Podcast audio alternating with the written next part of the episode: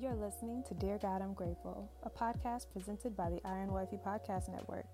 I'm your host, Michaela Robertson, and thank you for joining me for a daily dose of gratitude.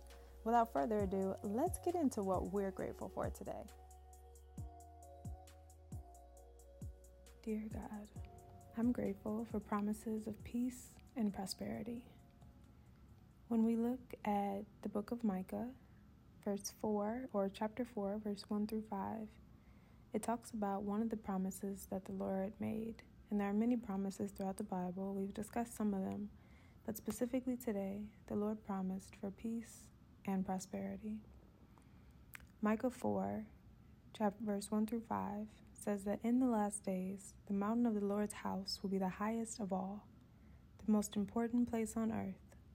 It will be raised above the other hills, and people from all over the world will stream there to worship. People from many nations will come and say, Come, let us go up to the mountain of the Lord, to the house of Jacob's God. There he will teach us his ways, and he will walk, and we will walk in his paths. For the Lord's teachings will go out from Zion, his word will go out from Jerusalem. The Lord will mediate between peoples and will settle disputes between strong nations far away. They will hammer their swords into plowshares and their spears into pruning hooks. Nation will no longer fight against nation, nor train for war anymore. Everyone will live in peace and prosperity, enjoying their own grapevines and fig trees, for there will be nothing to fear. The Lord of heaven's armies has made this promise. Though the nations around us follow their idols, we will follow the Lord our God forever and evermore. And again, that's Micah 4, verse 1 through 5. And so the Lord promised for a moment in time where there will be peace and prosperity. He made a promise that there won't be any war, there won't be any fighting, there won't be any more disputes, because He will settle them all, and that He is going to teach us all of His ways so that we can walk in His paths. And so I am grateful for peace, but not just peace. I'm grateful for peace and prosperity.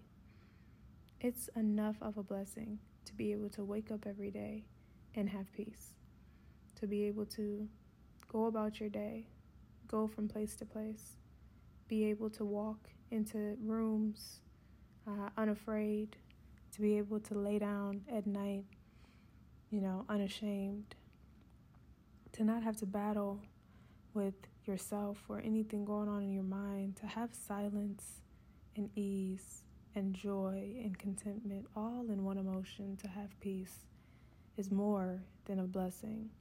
And then you add abundance on top of that.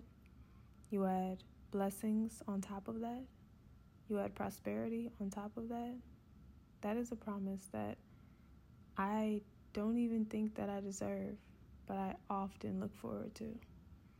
Because the fact that God promised a moment and a day and a time where there will be peace and prosperity means that that moment and that time is going to come. It means that we are going to be able to enter into the house of the Lord and learn from Him and walk in His paths. It means that we are going to be able to live without war, to live without fighting or dispute. It means that we're going to be able to live without fear, for fear is not of the Lord.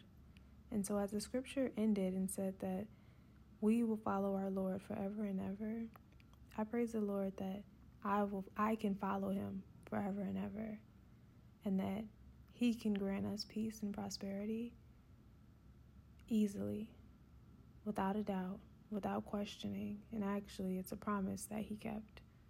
And so today I'm grateful for peace and prosperity and how just to be able to accept a promise of peace and prosperity is God's mercy in itself. But that concludes today's episode of Dear God, I'm Grateful. And I'll talk to you loves tomorrow in another episode. Bye. Thank you so much for listening, and I hope you'll join me here tomorrow. God is good all the time, and all the time I am grateful. God loves you, and so do I. Have a grateful day.